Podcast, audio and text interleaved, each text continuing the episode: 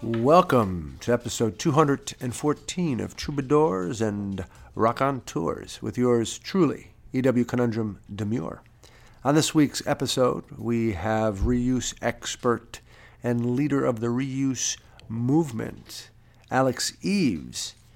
We talked to Alex about his two documentaries. He has one called Reuse Because We Can't Recycle the Earth, screening that now across the country. Just got back from California, screening it. And he's working on another with a friend of ours. He's been on the show, Deek of the Tiny House Movement. And uh, we talk about that documentary as well. We talk about what reuse means and uh, how there is a national network focusing on reuse. We talk about making the public aware and kind of the challenges, I guess, of getting us to change our ways. We share a little bit of history regarding reuse. We get scientific, philosophical. You talk about economics and uh, wax poetic, perhaps, as well. Yeah, we have a great conversation with Alex Eaves. We also have an essay by Dr. Michael Pavis, aka Uncle Cesare, called Cemetery, that he has crafted and reads just for this episode. We have an EW essay by yours truly titled Sinus Infection, and a poem titled Maybe Not, as well as several great tunes to complement your experience. Episode 214 of Troubadours and Raconteurs.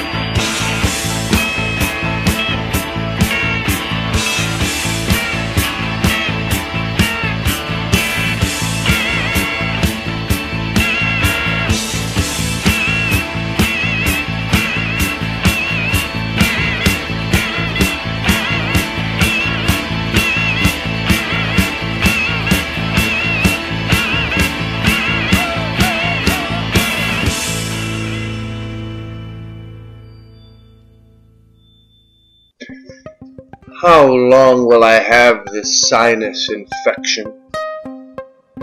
As my doctor is away contemplating medical perfection, and I sit here reading the newspaper and hearing my peers in society wonder about the fears and sobriety coming out of Washington, D.C., and beyond to state houses and senates and congresses and municipal government meetings. And you wonder, as Americans, do we truly, as citizens of the United States, do we truly understand how blessed, if you want to use that religious infused word, we are to have such a history that has worked hard to develop utilitarianism and egalitarianism. But you know, I'm talking with big words now that many people, sorry to say, are too lazy to learn. They're more into learning, you know, sophomoric ways at 7th and 8th grade and holding on tight to them right through their 70s and 80s if they're fortunate enough to live that long, and that's partly the problem. I sound judgmental, I know, but, you know, I'm guilty of the same things I accuse my peers, my fellow citizens of. I think I'm just a bit more aware of it. That's what led us to where we are today. Praising someone, even considering someone as a Donald Trump presidential material, it's the root it's a manifestation, I should say, of our root problem. We're lazy intellectually. We're not curious enough or aware enough of all the possibilities and the struggles. We are a beacon, and we have been for a long time. We're not perfect. We've made tons of mistakes, and we continually will because we're human. But nonetheless, we are a beacon of freedom and a pursuit of justice for all people and even beyond that. Other species in the planet itself. Let's not forget it. People are concerned. Let's stand up and let's not let our pride stand in the way of saying, hey, you know what? This went too far. We've made a mistake. And peacefully and intelligently and thoughtfully, without being driven by our id and our ego, let's make certain we are going to live by what the United States stands for and what humanity, beyond just the government, what humanity should stand for. Peace, justice, love, imagination, acceptance, and holding yourself to a level of responsibility that is respectable and courageous. Me too. Let's get to it. This sinus infection to go away.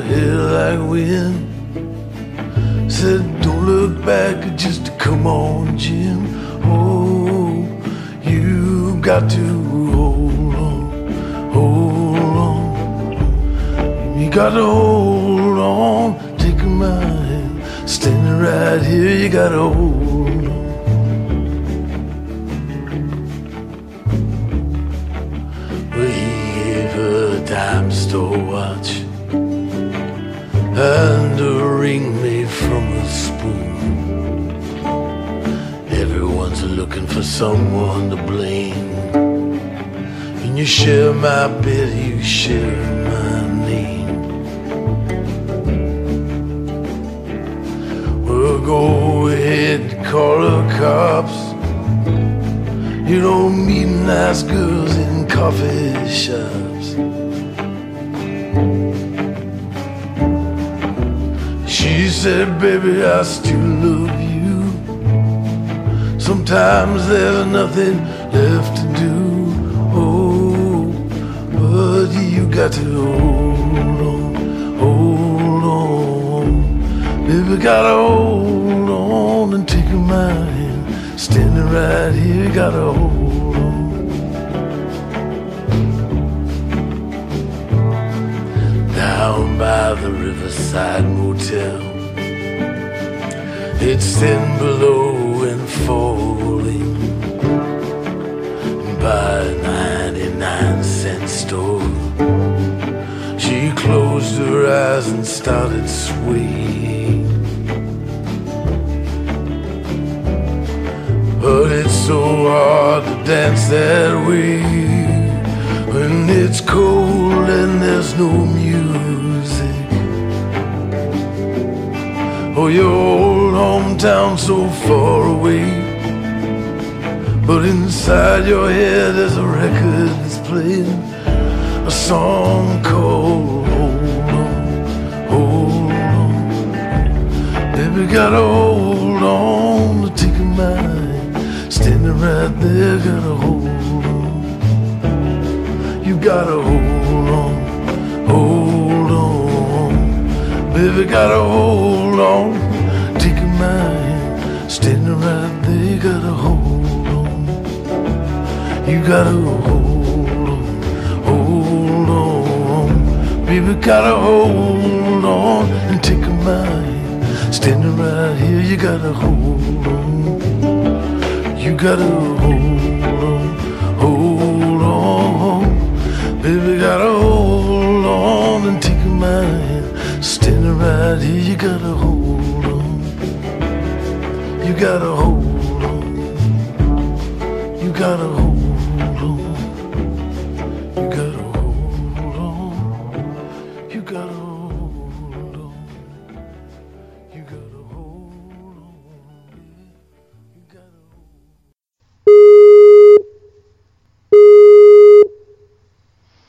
Eaves, is that you?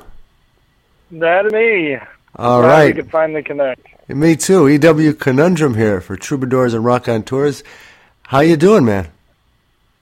I am doing all right. Um, I'm quote unquote stuck in California because of the all the snow back east. So you know, I mean, it's never really bad to be stuck in California. That's what I was just thinking. I'm stuck in the Northeast with all this snow, but it's nice to have Yeah. you find the time. Thank you. yeah. Yeah. No problem. And uh, just for the folks listening, we're talking to a leader in the reuse movement here in the United States, and I guess, I don't know, maybe even beyond. We'll find out. Uh, I, I guess let's start right from the definition, Alex. Uh, what, what do you mean, how, or what does it mean to reuse? Um, well, you know, a lot of people um, confuse reusing and recycling, and you know, for years we've been we've been hearing about recycling and how important it is, but reuse is, you know, it's something that was around before recycling and even more effective than recycling. And th- the best, you know, way to way to define it is, you know, recycling is using natural resources to break something down and turn it into something new, whereas reusing is just using something again. So, you know, and the the best example is, you know, a water bottle or a coffee cup. You know, if you're going to recycle one of those things, you have to truck it away, break it down, melt it up, you know, turn it into something new. Whereas if you have a reusable mug or bottle, you just rinse it out and repeat. Right, and it that's pretty easy, pretty straightforward. Yep. Yeah. And when you talk about recycling, a lot of people have issues with recycling because you have to burn fossil fuel in most cases to actually recycle the goods, which has, which has a negative effect on the natural environment. Whereas with reuse, that, that doesn't occur, right? Uh, no, I mean, you know, if you're just, you know, reusing a bottle, you know, you're going to use maybe a little water and soap or something to rinse it out. But, um, you know, just as an example, one of the people that I featured in my film did a study on glass bottle reusing versus recycling, and um, it takes 90% more energy to recycle a glass bottle than it does to simply reuse it. Yeah, exactly. And that's why you're in California, I guess, right? Kind of something to do with the documentary? Yeah, um, so I came out here to do a um, 12, now 14 day uh, film and, and uh, screening tour, screening and promotions tour for my first documentary, which is called Reuse Because You Can't Recycle the Planet. And uh, yeah, it's been been going pretty well. So you you're still grabbing uh, raw footage, basically. That you haven't you haven't put the documentary together yet for for screening. Is that right? Oh no, no. Um, so my first film is done, and I came out here to do screenings at uh, colleges and different events and do talks along with it. But I am in the process of making my second film, which is how we were connected. I believe we connected through Derek Diedricksen. Right, uh, Deek. That's right. Builder. Right, right, exactly. Yep. Yeah, and he and I are teaming up on my second film, which is uh, the working title is Box Truck Film, and we're converting a box truck into a mobile reuse education center. Basically, a tiny house on wheels made entirely of reclaimed material. So melding the two worlds of uh, tiny houses and reusing. Exactly. Yep. And what's the response been to the first documentary? Uh, it's been great you know, and uh, the awesome thing that um, I was hoping for is kind of working. It, it has a long shelf life. You know, it came out in August of 2015, and I started doing premieres, and I did a mini tour around the country last um, last November and December.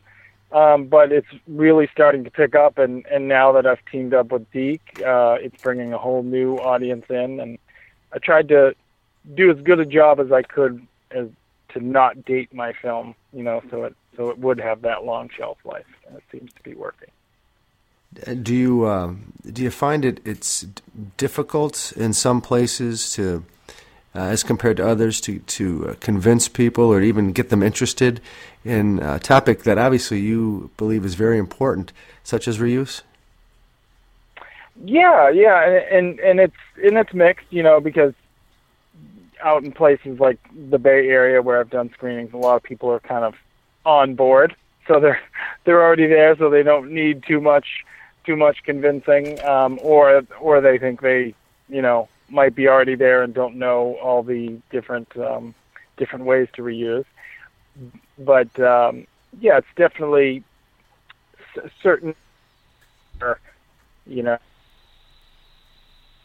as I'm actually talking about this, I'm looking at a 99 cent store. So maybe, hmm. maybe in areas where people thrive on the cheap, you know, goods, they're they're just not as apt to reusing and bringing it into the life, and not necessarily considering the planet.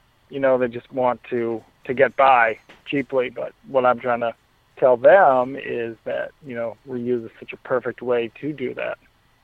Well, yeah, I read a little bit about your background. Very impressive, uh, by the way. And one of the things I noticed was you have uh, a brand, basically, Stay Vocal, right? Yep. And uh, one of the things, yep. it's a green business, uh, I yep. guess you can call it. And and one of the observations you you uh, you share uh, is that you could actually save money by reusing in your business, and then oftentimes people believe green products will be more expensive because of you know the fact that they're not maybe running on the cheap, which is always it seems more dirty and and, and such. Uh, but that's not the case. You're saying if you actually reuse in the process, you can save money uh, on your production costs and then pass it on to the customer. Is that true? Yeah, yeah, and and the thing that I always tell people is the greenest products are the products that are already here. You know, if you're going to go make a brand new green product, that's not nearly as eco-friendly as just reusing something that's already here.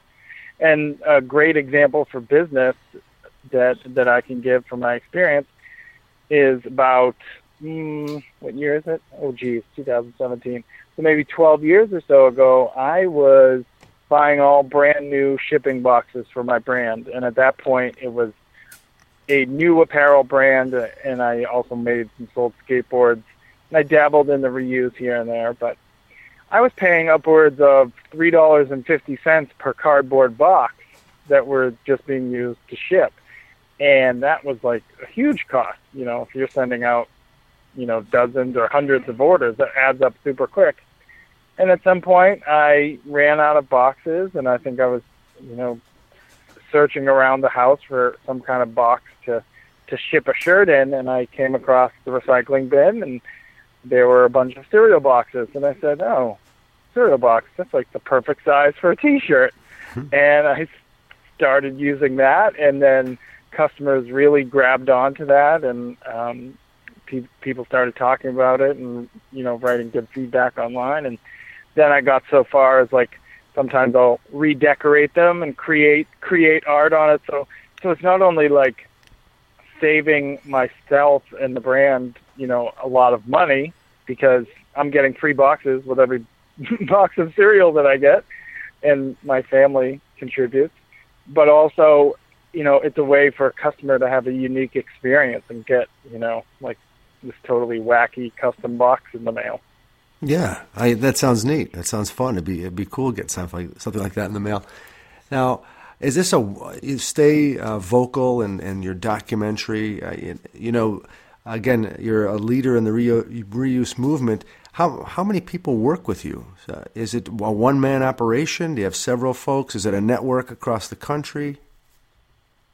Uh, yeah, I I would kind of say it's a network across the country um, because you know I have various people I don't have, you know, let's say three full time people, but I have so many people that do awesome different things. For example, my mother is uh, her her title is mail order mom, and uh, she will help out with mail order, but she also sews all of the patches that are on Stay Vocal T-shirts.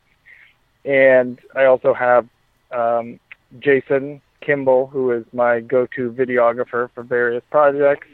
And then my screen printing company is Goodwin Graphics. I do some of the printing myself for the more weird, one of a kind stuff, but uh, Goodwin Graphics in Cohasset, Massachusetts is is my go-to, and I've actually been working with them since 1998 on various projects. And uh, then we have Deek, of course, who's you know ev- everything from a builder to consultant to now you know um, we do speaking engagements together and we're making the film together.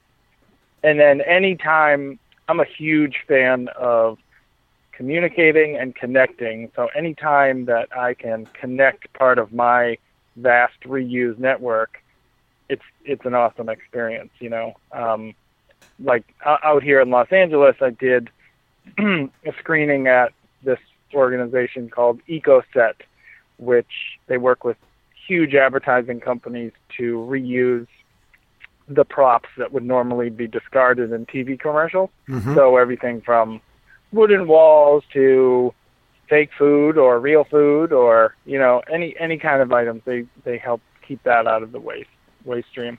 And I had met them last time I was here, and so we decided to do a screening this time.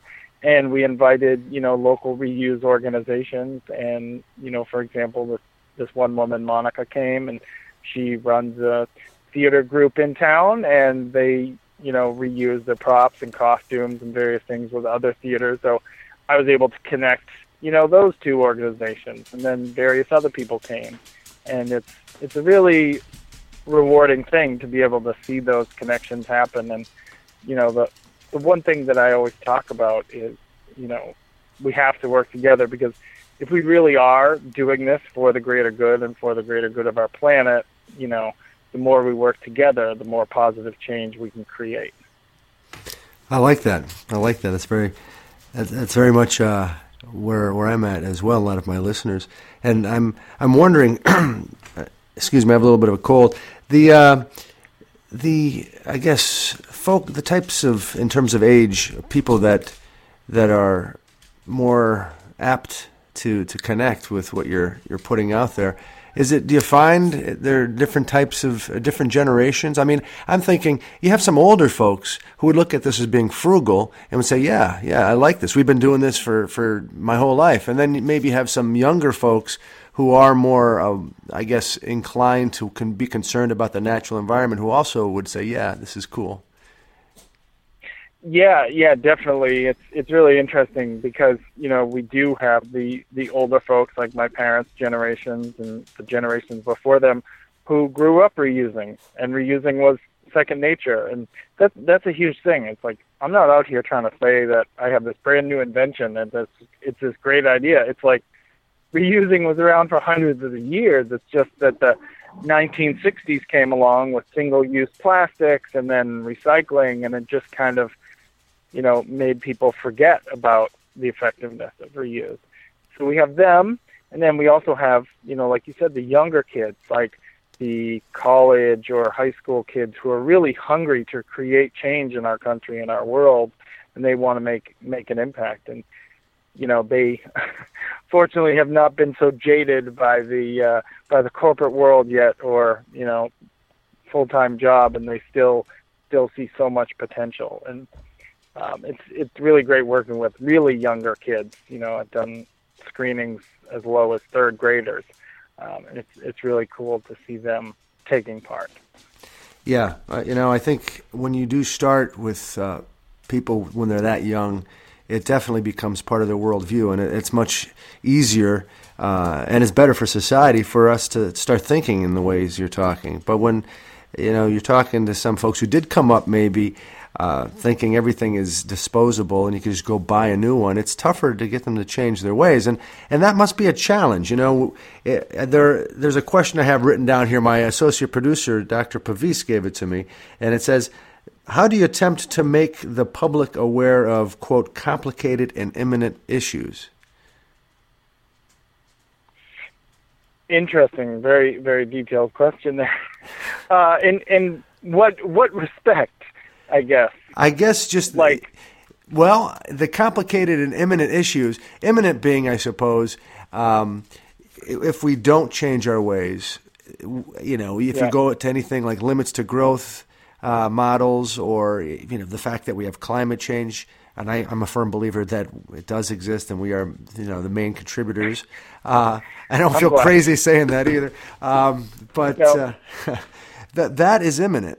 I think, and but it's complicated right. because there's a lot of economics, uh, uh, science, hard science, um, and also just so, sociological tendencies that you have to take into consideration. Yeah, yeah. Well, what I'm what I'm trying to do is like, and, and when I set out to make the first film, for example, like I looked at all the environmental documentaries out there, and there's way more than enough documentaries out there that are doom and gloom, that are these are the problems with our planet. We need to do something. We need to do something. So my goal was to, you know, acknowledge it. And at the beginning of the film, I quickly acknowledged the problem, the, some basic facts about waste in our in the United States versus the rest of the world, and then just jump into the solutions because that's what we don't hear about enough are the easy solutions that anyone can take. And you know that's why I set out you know, and I filmed in all 48 contiguous states because there's something that everyone can do.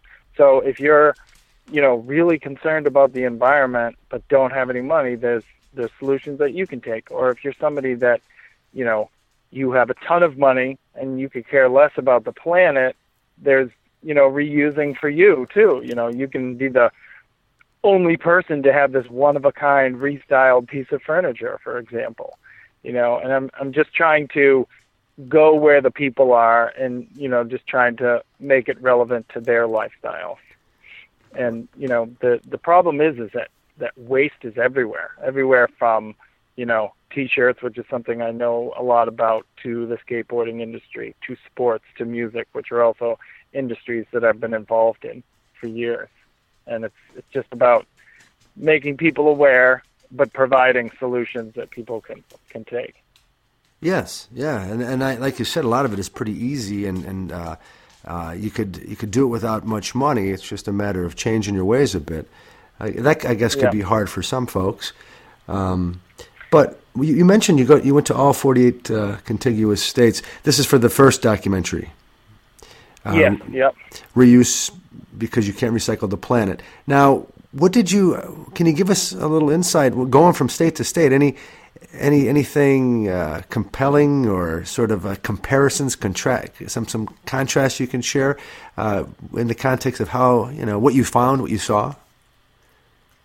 Well, I think the the the the big thing is is that reuse is everywhere, and and sure, my eye see reuse easier than than the other folks. Like the other night, I was walking down the street with a friend after dinner, and I was like, "Oh, check out that bike rack! It's made from you know old bike parts." And you know, most people would just kind of walk by and not realize what it was what it was made of. Um, but you know, we ran into so many so many little glitches along the way, but we were always able to find something because the the goal was to feature one one reuse uh, in each state. And so, for example, in Kentucky, we had something lined up, and in the morning we were going to go film. The guy called, saying he was sick, he had to cancel, and so we're like, oh, geez, what do we do? But within a very short period of time, uh, you know, sitting at a coffee shop scouring, we found something, you know, that was literally three doors down from the coffee shop, you know, and it was just this amazing reuse of a one of the earliest movie theaters in the in the country, and it's that's the thing that I'm trying to do too is making people aware that they're reusing. Like for example, that theater, they didn't see it necessarily as like an environmental thing. They just saw it as like rescuing this old beautiful building and keeping it going. But the more I talk to them and I'm like, yeah, it's such a great, you know, savings on resources and time and money and the, you know, then she just started to really see like, oh, okay, like we're making a huge environmental impact. We didn't like tear this building down and build something new, causing all kinds of, you know, pollution and waste and so it's it's it was pretty pretty cool to be able to do that. Um, but but yeah, that was that was one one big recurring recurring theme, you know. and I I wouldn't say that like one one area is more than the other. You know, I mean, I guess in places like Austin, Texas, or Bay Area of California, there's just a lot more people that are like-minded and doing different things. But it's it's really just everywhere. You know, from repair shops to the video rental stores, which still exist, thrift stores. You know, it's it's really everywhere. And I guess maybe maybe part of your your uh, thinking is just to get everybody to connect that that are doing these things anyhow. Maybe uh, pooling resources and information and and and, and sharing uh, all these. To, Yeah. Yeah, and and fortunately, I I got to meet um, Madeline Chiocci in uh, Minnesota, Minneapolis, there, Minnesota. Great. And Reuse Minnesota is doing an amazing job at just that. They are like at the forefront of what I hope every state in the country and every country does in the future. And they just have this giant list of all the certified Reuse Minnesota organizations. So everybody from thrift stores to antique stores to repair shops to, um, you know, vintage clothing stores, what what have you, they're all connected. So and they they can just go online and you know if they want to team up with another organization or you know it's it's really great to see it in action. Yeah, it's like a huge co-op or uh, you know a, a county-wide library system. You share you share things that maybe one place doesn't have, but the uh, but you can oh well maybe these guys have it and and and, and uh, Exactly. yeah yeah I love it. It's great. Yeah. You know, I mean, obviously, to me, it sounds like you're an artist, a community activist, a philosopher. Uh, a lot of great things going on, Alex Eaves. I appreciate what you're doing. Coffee drinker, big time. Well, that helps with all every, with everything else, right? Yeah. And Yeah. you're based in uh, the Boston area, is that right? For the moment, um, yeah, it's it's funny. This is not actually the first time that California has held me back from leaving. When I was when I was filming the first movie, my first videographer got sick and couldn't do the whole thing, and I was quote unquote stuck again in California for a whole month. So I I feel very at home here. Um, so and that's why I've lived in four different parts of the state throughout my life. But for the moment, I'm in Massachusetts. Yes. but not not too sad to be stuck in California because of the snow up in Massachusetts. Not at all. Yeah, I just I just hope our truck is uh, is all safe and sound. Hopefully, Deek is shoveling it off as we speak. I'm sure he is. Uh, yeah. It's it, it's uh, it's it's also uh, important to me that I, I uh, give you the opportunity to share with folks listening a way to to uh, access the documentary, both of them, and and uh, any sort of uh, website or social social media you want people to be able to access. So if you if you want, go ahead. Sure. Um, my um, my personal website, you know, which will connect you to everything. It's the the reuse world is just alexeaves.com, and then the the first film is reusedocumentary.com. I also own reusefilm.com and reusemovie.com in case you forget. but uh, you can you can watch the trailer and download the film and see where I'm doing some up, upcoming screenings and talks and things. And then the new film, it's very easy to remember. It's just boxtruckfilm.com. And uh, we're actually still uh, crowdfunding for that. Uh, basically, Deek, Jason, and I set out a crowdfunding goal to to reach by August, and we didn't hit that, but we just looked at each other and said, you know, we're doing this no matter what because it's just such an awesome project. And fortunately, money money has trickled in over time, so we're we're getting there, and uh, yeah, it'll it'll happen. So. And uh, but that's those are the those are the main. Th- well, I guess excuse me, stayvocal.com. I wouldn't be doing myself justice. That's the reuse apparel brand. Stayvocal.com. And yeah. um, what what about uh, any? We have just a couple of more minutes. I I'd like to give uh, guests an opportunity to uh, just op- openly reflect on, on something. You know, maybe politics or a social trend you're seeing. Uh, any anything right now that's exciting you, uh, troubling you, both. Well, you know, I mean, the current the current uh, state of politics is that we have somebody in charge who has been known to say that climate change is a hoax, and there are people involved in his, you know, uh, team that are really not into, you know, the environment, just just doing anything anything they can for a buck. And you know, when that when that power came into be, I got really really upset for a little while, but then I just realized like if I don't continue doing what I'm doing, then you know, and even furthering my message, then you know nobody's going to be pushing it. You know, and I, you know, those of us down below need to push it even harder now. You know, we can't we can't sit idly by and just you know kind of see what happens. You know, so so my form of kind of protesting is just pushing the hell out of my first first and second films and just pushing you know pushing the reuse movement and um, yeah, so that's that's where I'm at. It, it um, I'm just I'm just trying to. Uh, I, I've been saying this to people lately. I'm just trying to vomit as much positivity out there as possible, you know, because there's unfortunately a lot of negativity out there. I love it. Thank you so much. Reuse expert and leader of the reuse movement, Alex Eaves, talking to us while he is, quote, stuck in California. Thank you so much for taking the time out, and I hope you get uh, back when you're ready to get back. And I wish you the best with the films. Tell Deek we said hello, and hopefully we can have you back on Troubadours and Raconteurs again. Yeah, maybe we can do something live from the box truck when we head down that way. That'd be excellent. Yes, that's a great idea. Let's work on that. Cool, cool. Take care. All right. Thanks so much thank you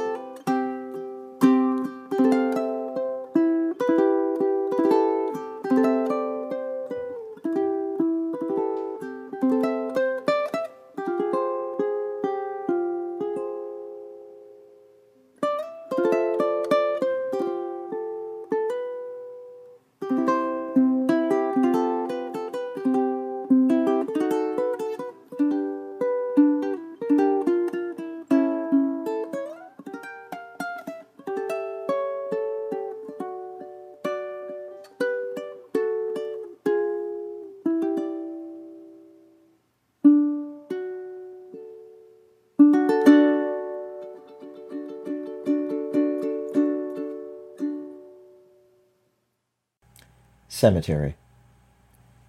Cathedral Cemetery, the final resting place for Catholics in our town, covers a green expanse on a hill in the west side. I was a regular visitor. Since my father died young, and my mother believed in marking important dates by driving her Impala across town to the grave.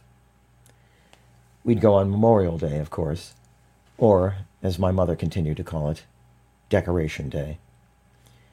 We'd make sure that my father had the tiny flag for serving in World War II. A small, always overgrown marker at the foot of the grave gave his rank Sergeant Specialist First Class and years of service. There were so many veterans, the cemetery looked like a small scale Flanders field. On Easter, my mother splurged for a fancy flower arrangement, commenting if his neighbor's relations dropped off too skimpy or too ostentatious a display.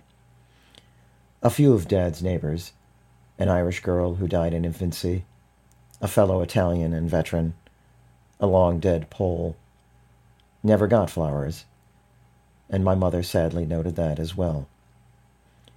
We visited on the August anniversary of his death. On his headstone, across from his name and dates, was an empty box for my mother's stats. It was suggested that she fill in the box with her birth year and a dash awaiting the time of her demise.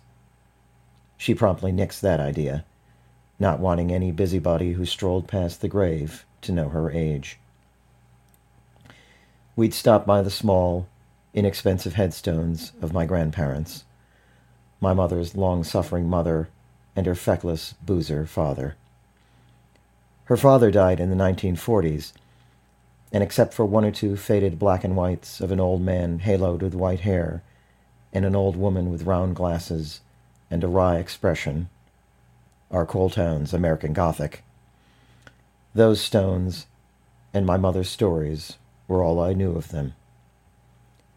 We also hunted for Aunt Deal's grave. She was my mother's aunt, and a favorite of hers in memory and reminiscence. My mother would make weekly visits to her aunt's house in the hill section, enjoying her homemade desserts, her humor, and her outspoken attitude. I picture Marjorie Main in her role as housekeeper in Meet Me in St. Louis. From the way my mother talked about her decades later, you could tell she was a bright spot in a grim depression girlhood, and she repaid those long ago sepia toned visits when she went to the cemetery.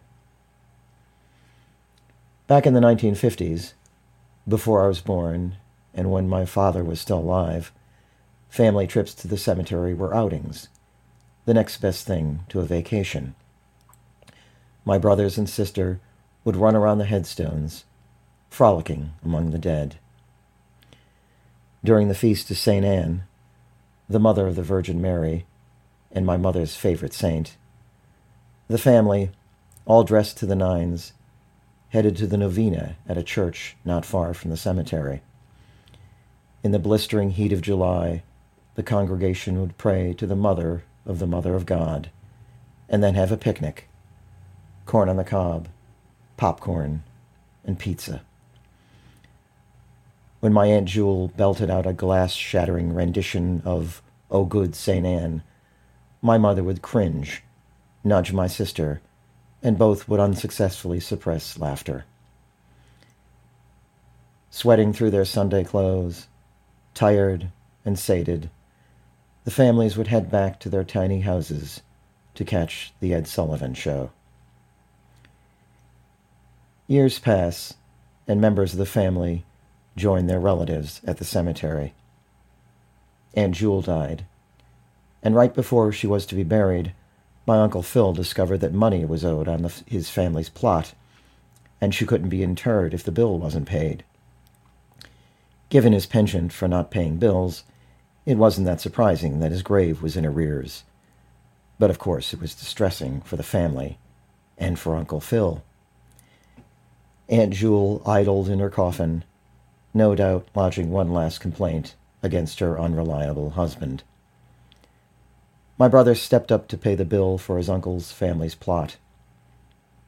A year later, Uncle Phil died. Bill free at last. Neither Jewel nor Phil ever received a headstone, so infrequent visits to their graves were tinged with additional melancholy. Sad characters in life, sadder still in death. My Aunt Teresa resides in a different cemetery, in a little borough next to our town, entombed with her husband and the sisters in law who crowded her in life, and now made to share her husband their doted upon baby brother for eternity. For many years, my mother has been gone, and I stop by her grave three or four times a year, leaving log planters, mums, tiny ferns, and, on one particularly whimsical Christmas visit, a googly eyed Santa peering through his poinsettia arrangement. My mother wouldn't want me to spend too much on the memorials. You have to maintain the graves yourself now. So at my next visit, I pick up the dead flowers and toss them into the dumpster near the front gate, overflowing with wilted and rotting tributes to mothers, fathers, sons, daughters, husbands, wives, cousins, friends, and distant, long dead relatives. My mother's dates are filled in now, and any nosy person passing by will know how old she is or was. She probably still doesn't approve. After the after party, we're gonna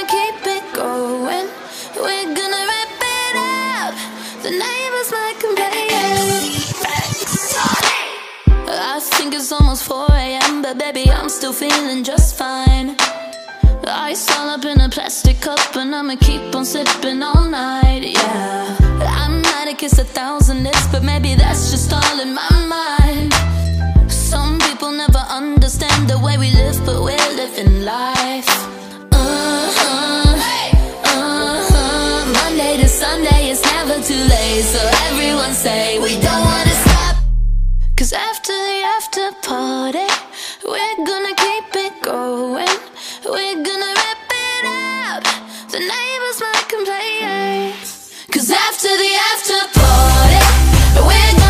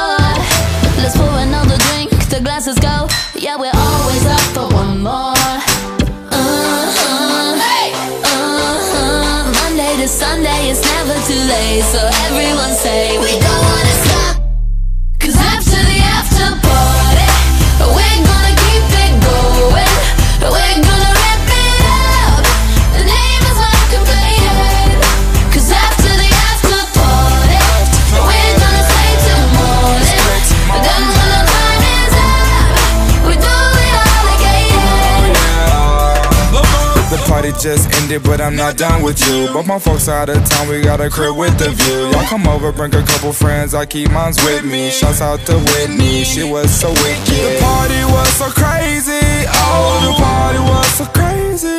Oh, tomorrow I'll be lazy, but I'll spend it with you, baby. Oh. Monday to Sunday, doing it all Riri on replay, just to the weekday. We're running, we're running low, yeah. Drop, drop, drop, drop, drop. And we do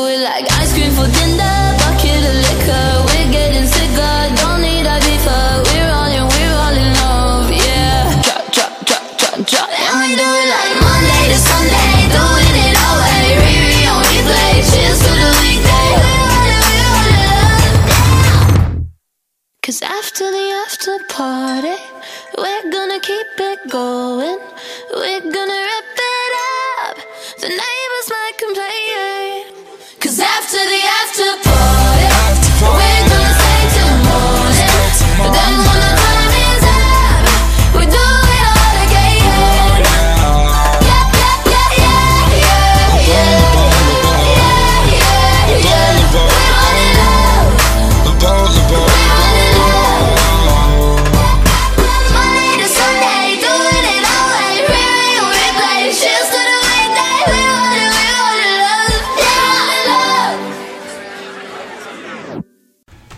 sassafras under the ice caps in the Arctic, where a huge iceberg is coming, and the sweet winds of winter breeze through the blizzard trees portends that everything seemingly is okay. And yet another day we hear science saying, maybe not, maybe not, maybe not.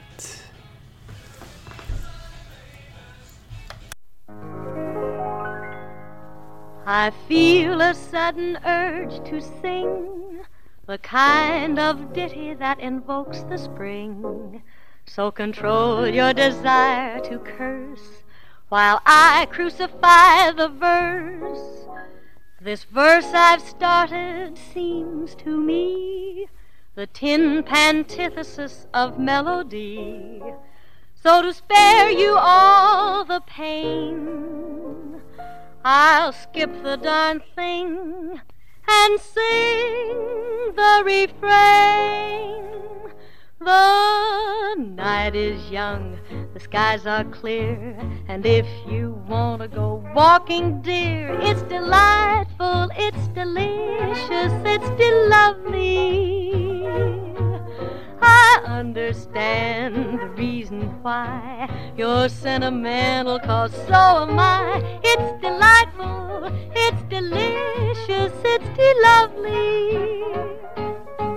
You can tell at a glance what a swell night this is for romance. You can hear dear Mother Nature whispering low.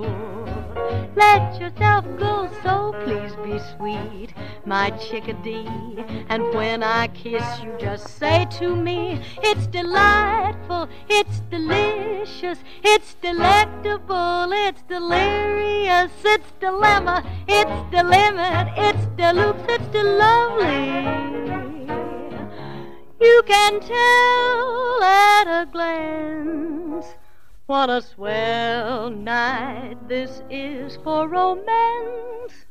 You can hear dear Mother Nature murmuring low. Just let yourself go, so please be sweet, my chickadee.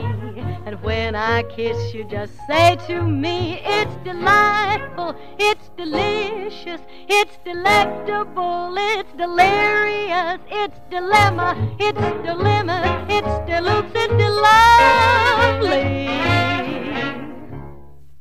And there you have it, episode 214 of Troubadours and Raconteurs with yours truly, E.W. Conundrum Demure, Sinus Fiction Week 2.